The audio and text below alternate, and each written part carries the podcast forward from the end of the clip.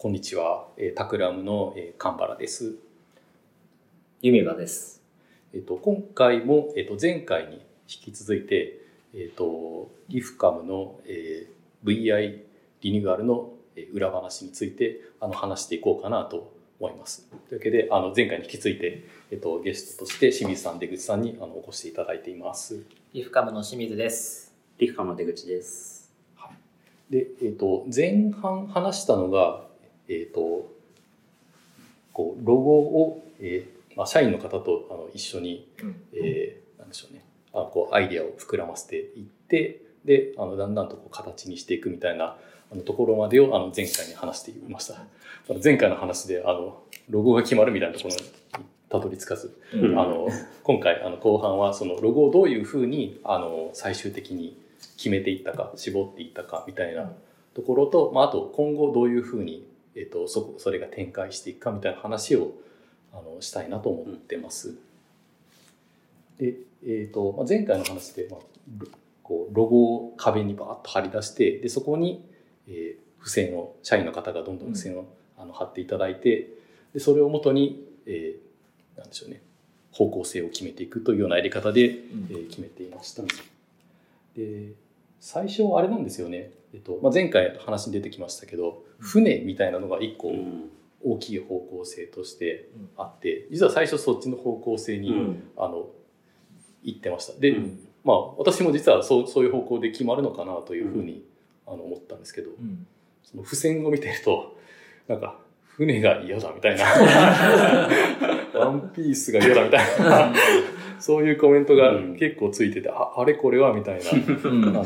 感じになったのが実はこれそれは結構大きな分プロジェクトの分岐点だったのかなとうん。思ってます、うん。そのあたりってお二人どういうふうに見てられました？そうですね。僕も正直始まる前は、こうやっぱ仲間、採用仲間集めってミッションがあって、仲間集めっていう持つニュアンスが、結構まあ僕らの世代的にワンピースだとか、そういった漫画から影響が受けているっていうのが、まあバックグラウンドとしてあるので、やっぱりそういう海だとか、船だとか、まあ何かそういったモチーフになるのかなっていうイメージは僕ら持ってましたね。た だこう、そう、意外にこう、社員からいろんなフィードバックを受けると、意外になんかちょっと反応悪いな、思いましたね。うん。うん。そうですね。結構仲間集めっていう言葉に引っ張られると安易に船っぽいなっていうのは思うんですけど、なんか安易なんでなんかなんで船なのって聞かれたらなんかワンピース的な感じなことを目指してるからです。以上の深みはなくなるかもなっていうちょっと危機感はあったんですけど、でもそれをなんか言語化できなかったので一旦決めきるとしたら船の方向性かな一旦やってみようっていうのが結構優勢だったうん。のが最初の方だった感じですよね。でまあ実際そういうふうに進むプロジェクトみたいなのもあってあのやっぱりこうなんでしょうトップの持っている考えみたいなのをできるだけストレートに反映するみたいな考え方で、あの作るところとか場合もあのもちろんあったりするんで、うん。あのそれはそれで一個方向性としてはあると思うんですよね。うん。ただ今回やっぱりそのできるだけこう、えっと、スタッフの方の気持ちを乗せたいというの思いがうん。こうあったので、ちょっとそこを大事にしようということで少し方向性を大きく変えるというような判断をここで実はしました。うんで、まあ、船以外にちょっといろんな方向性を探ってみようと。いううん。ことで、うん。そうですね。まあ、ちょっと船の周辺で例えば飛行船とかそこから発展して気球とかうん。なんかそういう方向性もちょっと出したりしつつ、あとなんかラッパみたいなのもあったりしました。ううん。ん。なんかね、こう人が人をこう、ここにいい人いるよって言ってる、うん。まあ雰囲気だとか、まあそういった言葉の連想あたりから、まあラッパみたいなことを、うんまあラッパが結構船のマストにも見えるみたいな部分で、まあこれだから船のアイディアと、やっぱりリファラルっていう言葉の掛け合わせだと思うんですけど、まあそういったアイディアとかありましたよね。うんまあ、あと旗とかがありましたね。そうですねこれ最初の方か。最初の方はありましたね。ただやっぱ旗はちょっと少しあのイメージが違うという話があって、うんうんなんていうか旗ってこう一人の人が引っ張っていくみたいなうイんメージが、うんまあ、あるんだけど、まあ、それはやっぱりななんでしょうね。こうリフカンがやろうとしている仲間集めみたいなところとは少しこうん。そうです。うイメージが違うかなという話もありました。うん、特に僕がリファラルの授業を始める前の事業があのスタートアップの創業メンバーが仲間集めをできるような、まあ、サービスだったんですね。で、まあ、最初の一人の起業家が仲間を集めるっていう意味では旗はありだと思ったんですけどその大きくなった会社でもみんなで仲間を集めるっていう観点でいうとやっぱり一人の人をイメージする旗はちょっと違うよなっていうところが、まあ、出てきた感じでしたね。うんだから結構船も、まあ、ワンピースで、まあ、ルフィが一人船長としていて集めてくるっていう感じはちょっと、まあ、旗と近い意味で違うかなっていう意見も多かったように感じますね。うんあと、えっ、と、なんでしょうね。相変わらずこう、なんでしょう、人と人のつながりみたいなのはやっぱり、あの、我々頭の中にはうん。あったんですけれど、そこもやっぱり今回は、あの、外そうという話が、あの、一つありました。うん。その、あえて、こう、人と人のつながりというか、採用みたいな、うん。えっ、と、感じを出さないといううん。ようにしたいと話をちょっといただいて、うん。まあそこは、あの、なんでしょうね。結構方向性を大きく決めたのかなと思っています。ちょっとそのあたりの話を伺いますか？そうですね。あのやっぱり僕たちのサービスがなんか青色じゃなくてオレンジにしたみたいな観点とちょっと近いのかなと思っていてあの採用のサービスもやっぱりつながりを意識するようなサービスがやっぱ多いですよね。あの、まあ、ロゴとして。うん。あとまあ競合のまあロゴもどちらかというとまあそういったつながりみたいなことを意識する会社が多い中で僕たちはでもリファラル採用をやりたいわけじゃなくって採用仲間集めにしたいよねって思った時になんかそのつながりをまあ主張するだけってちょっとそことは違うよねっていうところからそこ一旦外そうかっていうふうになったようなあの議論だったかなと思います。うん。そのリファラル採用というよりはそういう仲間集め仲間集めの状態を作るために必要なのはまあ採用サービスだけじゃなくて、まあ、例えばなんか社員の満足度を測るサービスだとかオンボーディングをうまくさせるサービスだとかっていうなんかそういったプロダクト群を今後想像していくと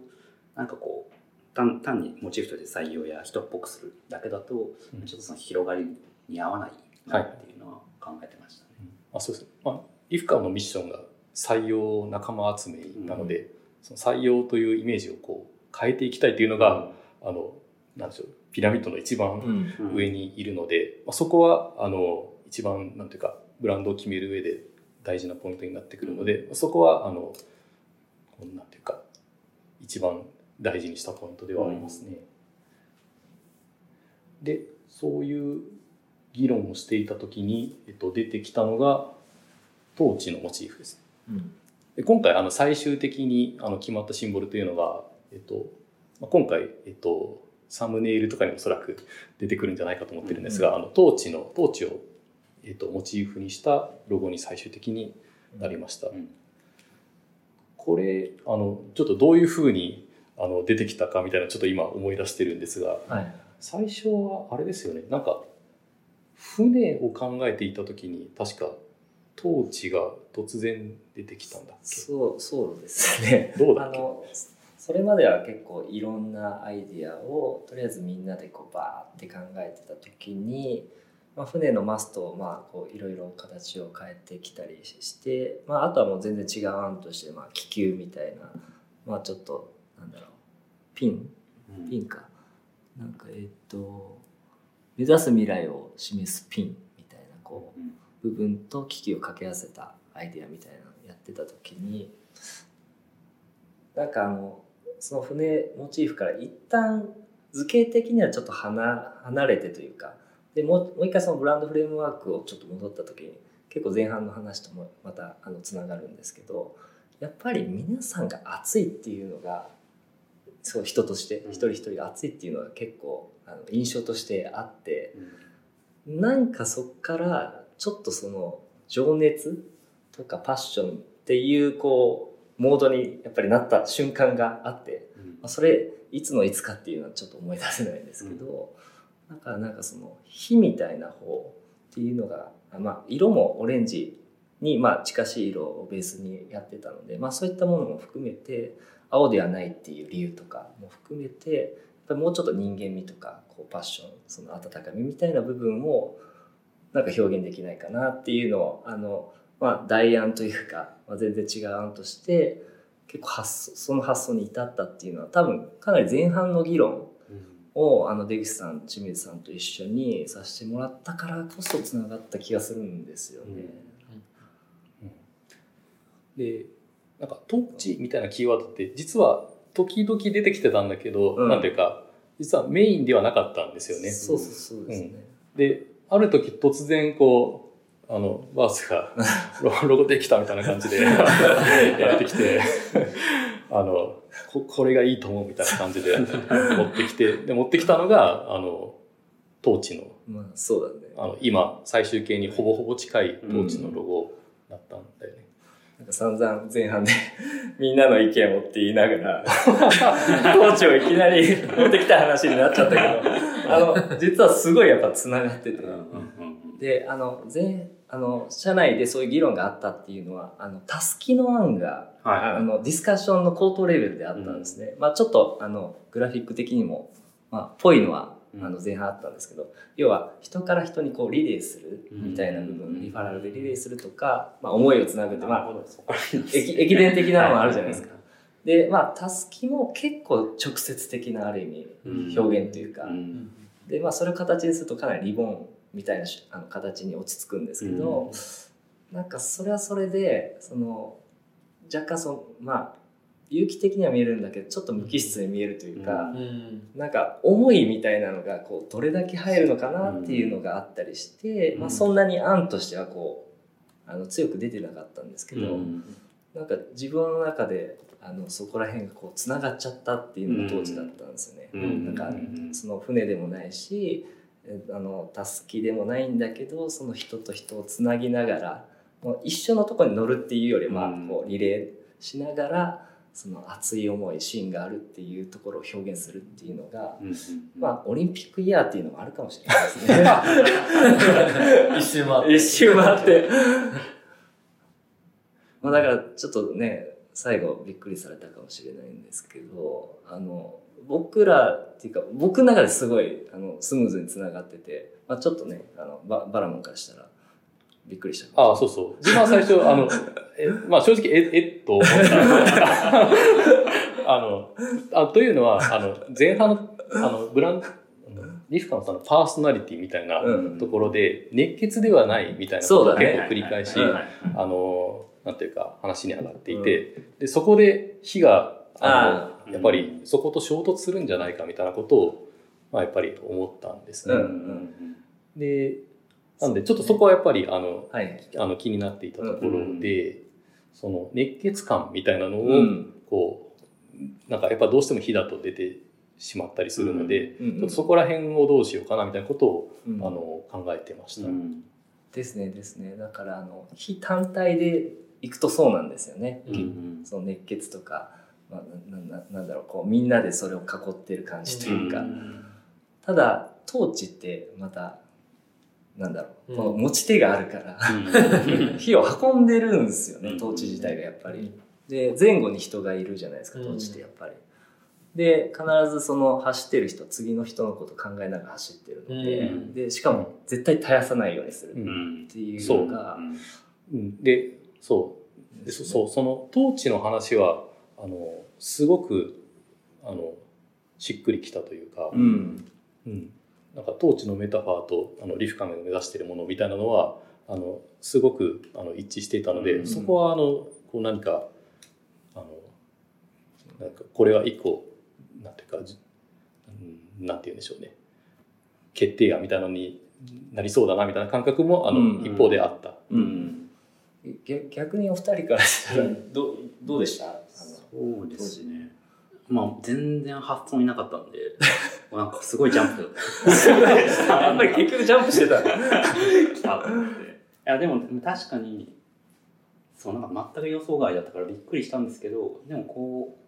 う統治ってまああんまりこうなんだろうな統治にこうどういう意味合い込めてますみたいななんか話ってあんまなかったと思うんですけど、あはい。そうでもただこうものを見て統治って何なんだろうなと思っていろいろ調べてみた時に、やっぱこうひなんだろうまあオリンピックの聖火リレーもそうだしまあ、あとはこう例えば自由の女神の像がうん。統治を持ってます、でそれは世界のあるべき姿を照らしてますだとかあとまあなんか、まあ、日本でも火祭りだとかうん。っていうのがあってでまあそれってどれもこ思いをつなぐだとか人から人につなぐだとかなんかあるべき姿を照らすだとか、うん。あと火を絶やさずにこうみんなで大切にするだとかうんっていう意味が込められてるんであ確かにこれはぴったりだなとお思ったって感じです。ね。うん。僕もその仲間集めの事業を、まあ、あの創業時の会社向けなのか大きい会社向けなのか変わりましたけれども7年間ぐらいやってる中で、まあ、船じゃないとしたら仲間集めって何なのかっていうのを考えていった際にあの創業時ってどんな会社もみんなで仲間集めしてるんですよ、うん。社長ともう創業メンバーで。うん。けどいつしか10名20名になると急にその情熱みたいなものが引き継がれなくなってなんかみんな冷めたようになってうん。仲間集めみんなでやらなくなっているってなんか思いを、まあ、未来につ、まあ、つないでいく灯し続けるっていうところが一つ重要だなっていうふうにまあ思いました。でもう一つは大きい会社の中にもそういった思いを持ってる人っているんですけどうん。全体にそれをまあ灯せていない。うん。っていうのは、まあ、その2つの,、まあ、あの壁みたいなものがあるなっていうふうに思った中でそこを僕たちがやっていくっていうふうなことを考えるとうん。すごい統治ってまさにそれを物理的に表せるなというふうに思ったので、そこがすごいつながった感じはしました。うん。うん。そうですね。あとはその僕も確かに炎っていうのが熱いうんっていう面がそのパーソナリティに合うのか合うのかっていうのはうん結構気にしてたんですけど、まあ、でもこう、まあ、なんだろう表現として、まあ、グラデーションうん。が今回使われていて、ですね。まあ、ちょっとこう熱いだけじゃなくてちょっとなんだろうな優しさだとか、うん。なんだろうちょっとチャーミングな要素だとか、っていうのも含まれている。っていうのがこううまくこうなんだろうさそのパーソナリティを決めた時にこう相反するものがあるっていった話と、まあ、リンクしていて、まあ、そこもいいなと思いましたね。そうですね。なんかその熱血感のちょうど良いバランスみたいな、うん。うんなんか今回の最終的に決まったものはそのバランスがすごい絶妙なうん。あのところだったのかなと思っていて、うん。まあ、そういう検証も実はあのしていて。そうですね。うん。あんま炎っぽい感じ炎のか大きさが大きくなったり形がうん。なんでしょうね。あのメラメラ燃えてるみたいな感じするとどうしてもやっぱ熱血っぽくなるんだけど今度じゃあ炎を小さくすればいいかというとそういうわけではなくてうん。炎を小さくしていくとなんかあのジェラートみたいになってくる。冷たくなってくるみたいな、そうね。うん、なんかそのちょうど絶妙なところにうん。今回落ち着いたうんのかなと思います。うんうんそうですね。なんかそトーチそのままも例えばアイコンっぽくした時って結構今の見え方と全然違うというか、うん。まああのここに今貼ってみみんなで見ながら喋ってますけどあの右の方というか。本当あのトーチ寄りに、えっと、アイコンするとどういうふうになるかっていうあの可能性の検証。うん。とあと炎寄りにするとどうなるかっていうのをうん。いろいろグラデーションで結構最後はいっぱい作っていっぱい作りましたね。いっぱい作ってあのお見せしましたけどその時まさにこれはなかなか統治用にするとそれはそれで なんかそのねオリンピックイヤーのなんかその時々のキャンペーンに見えてしまうとか。うん結構それはそれでそのミスコミュニケーションしそうだなとは思いつつこの絶妙なとこ。うん。そうですね。っていうのがまあいあと、ううん。ん、今回うっすらグラデーションもかかってそれもなんかちょっとこうね。柔らかい感じ、うん。うん。うんを与えてる与えてます。うん。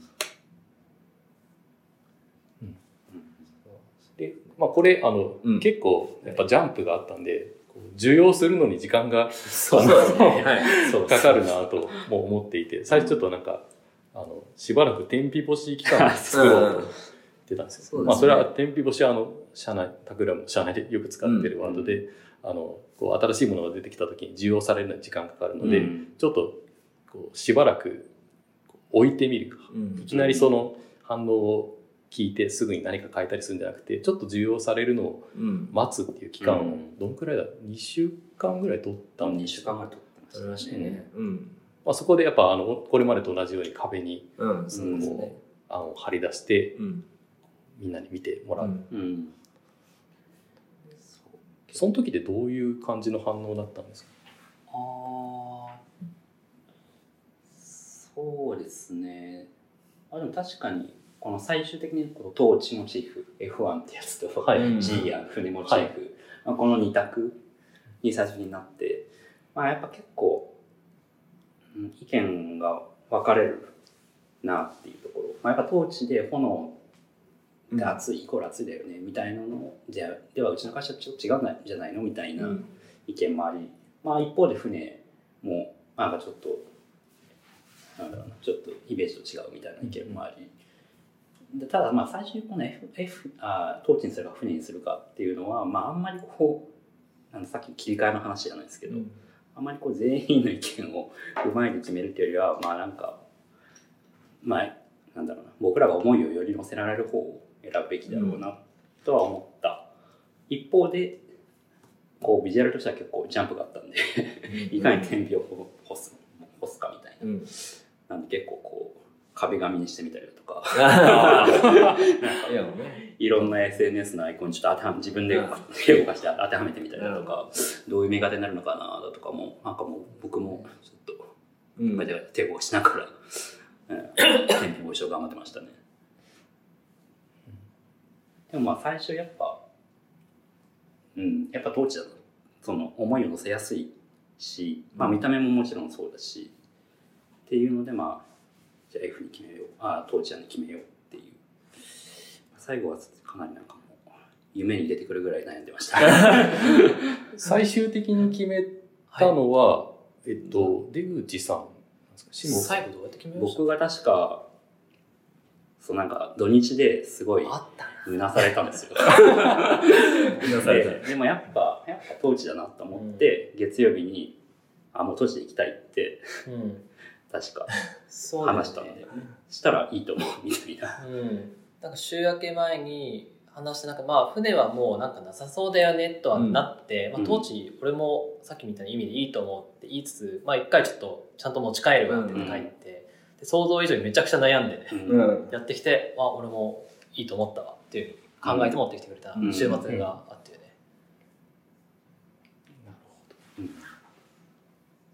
ね、これあの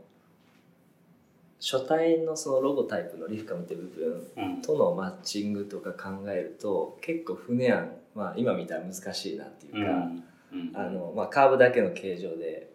まあ、どちらかというとかなりこう丸いというか有機,、うん。有機的な感じだったんですけどあのどうしてもオーブンでリフカムって、まあ、書体で書いた時に、うん。やっぱりこうストレートとこのカーブが絶妙に入ってくる文字列っていうか、うん、R はしっかりしたこう縦の線があるので、うん。まあ、そういったところも含めてやっぱり総合的にあの図形のこの親和性っていうのが、そうだね。ね、実はありましたね。うん、なんかそのい意味を載せるだけではやっぱりそうですね。なくて、うん。まあ、ロゴはその機能性だったり美しさだったりうん。というところも、あの観点としてはあるので、まあ、そういうのを考えていくとまあ今回のはあのなんでしょうね、まあ、直線があの直線と曲線のこのまたより良いバランスみたいなと,、というところでもまあ、まずし単純に図形としてうん。綺麗だなと思いうんます。もう今見慣れたんで、これだ。やっぱこれだよなと思ったんですけど、やっぱね、この、最初からもうなんか海か船かみたいな、そういう先入観がやっぱあったなって思いますね。そのギャップでしょうね、うん。多分皆さんのやっぱりそのロゴ、まあ、さっきのカンバラのそのロゴっていうのは、まあ、その思いだけじゃないっていう、うん。機能性だったりっていう意味で言うとやっぱりその VI とし VI システムとして、うん。まあ、あのリフカムさんの持ってるそのプロダクトリフカムチームズとか、うん。まあ、その他、まあ、イベントのそのタイトルとか、まあ、そういったところにいかに展開できるかって。かなりロゴの評価にロゴ自体のその機能性だったり、うん。そのある意味強度というかロゴの強さというか、まあ、そういったところに関わってくるまあ、結構総合的なあのものかなというのもやっててすごいやっぱり思いましたね。結構今後のプロト展開を予測して、そこにどう、なんだろう、こう、VR システムとして当てはめていくかっていうのは結構議論しましたよね。うんうんサブプロダクトだとか。はいそうですね。そう。まあ、この、今回このロゴを作ってるのと並行して VI ガイドラインっていうのを、うんうんあの、策定するというのを、まあ、具体的には VI ガイドラインというのをこう一つのうん。あの資料としてまとめていくっていうのを並行してやってました。うん。まあ、その中で、あの、もちろん、あの、なんでしょう、余白はこれぐらい上げま開けましょうみたいな、あの、細かいルールもありつつ、あの、なんでしょう、サブブランド展開するときに、あの、どういうふうにしていくか、まあ、具体的には、あの、リフカムホニャララみたいなのが出てきたときに、どういうふうにこうロゴを作っていくかみたいなところも今回あの定義しています。とか、まあ、あとサブカラーみたいなものですよね。うんそうですねあのウェブを使ったり資料を作ったりするときにあのこういう色を使いましょうみたいな。うんなんかサブカラーで面白いのがリフカムさんの資料ってあの人がいっぱい出てくるんですよね。うん人がいっぱい出てくるのでこうは肌の色うんみたいなのを今回あのサブサブカラーとしてきちんと定義していて、うんこれは意外とあんまないかもしれないそうで。ですすね。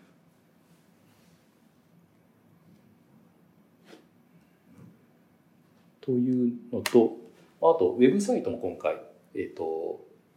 デザインあの、なんでしょうね。最終的なデザインまでは行ってないんですがあのウェブサイトの新しいトンマナの定義というのも、あのやってます。うん。で新しいウェブサイトはどちらかというと、えっと、イラストをメインにした、うん。あのトーンになりそうですね。でまあ、そのあたりもトンマナの定義というのをガイドラインの中でやったりしてます。うん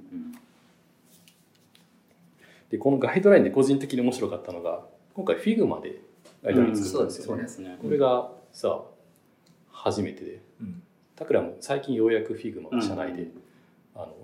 い今ちょうど移行している途中というところで、あの今回初めて Figma でうん。ガイドラインを作っ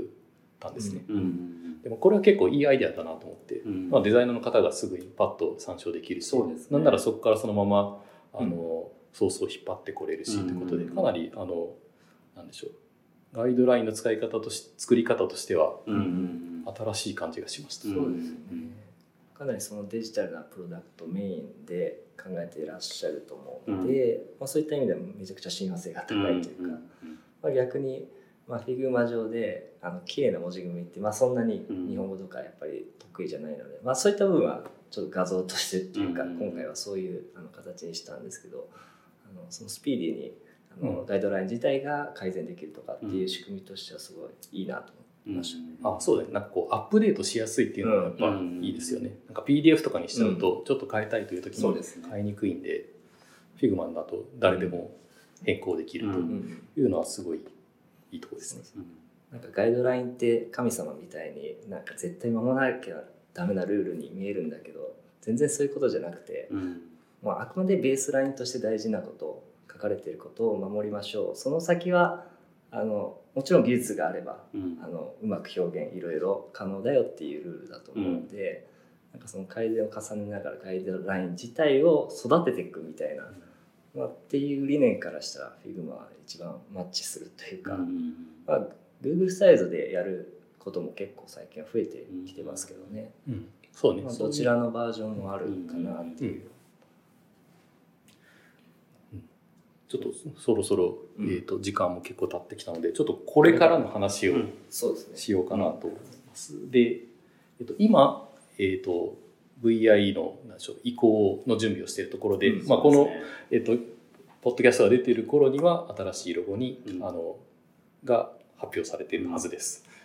で最初はどのあたりが変わることになるんでしたそうですね。最初は、まあ、もちろんあの名刺だとかそういったアイテムもそうですしあとは今回あの作ってたウェブの展開例 を踏まえてリフカムの商品の LP だとか、うん。うんを徐々に変更していこうっていうよ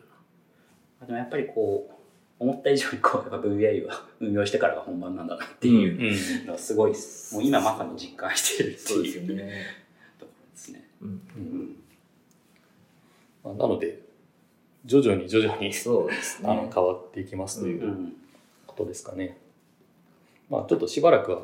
旧ロゴ、旧そうですねみたいなのとちょっと混在うんそうですよね。するところはあると思うんですが、まあいずれはうん。うん新しい VI にどんどん変わっていきます。うんじゃあ、えっ、と、どうしようかな。最後に、リフカム、今後について、ちょっと教えていただいて終わりますか？そうですね。そうですね。なんかリフカムって聞くと、ああ、あのリファラル採用の会社ね、みたいな、B2B の HR の領域で、まあまあ伸びてるっていうのは知ってますよ、みたいな、そういった印象だと思うんですけど、リファラル採用の本質は、まあ、リファラル採用をうまくするっていうよりかは、リファラルをしたくなる会社を作ることだと思ってるので、なんかリフカム使ったらすげえイケてる会社作れるらしいよねとか、なんかリフカム使ってる会社ってなんかイケてるよねみたいな、そういったような会社になりたいなと思ってます。なので、サービスとしてはリファラルをしやすいところだけじゃなくって例えば社員の方が入ったら活躍できるようなオンボーディングの領域ができるだとかあるいは社員の人が使っててなんか楽しいとか嬉しいみたいなアルバイトの人が使ってて楽しいみたいなそういったような領域をどんどんやっていくことになるかなと思ってますなのでロゴがリファラルっぽくなくなったのと同時に中身もそういった部分を強化していけるといいかなというふうに思ってます、なんで単にリファラル 前のロゴはリファラル採用っていう一採用手法を多分シンプルに表してたロゴなんですけどやっぱり僕らのプロダク事業展開プロダクト展開としてもこう採用手法をより簡単にするっていうよりはもうちょっと本質的に仲間集めに必要なことを、まあ、プロダクトって形でいろんな形でサポートできるっていうような展開にしていきたいので、まあ、今回のロゴに、えー今回の変更に至ったっていうような感じですね。では、うんまあ、あの我々タクラムもあのなんていうかデザイン的なところで、うんあのリフカノさんをこうバックアップしていきたい、そうですね。まあいいなと思っています。まあ、あのリフカノのこうデザインクオリティみたいなところを、うんこう何かなんでしょうね、まあ、継続的に上げていくみたいなことをあの一緒にやっていけたらと思ってます。ということで今後のリフカムにご期待ください。ありがとうございはい。では、えー清水さん出口さんあの本日はありがとうございました。ありありがとうありがとうございました。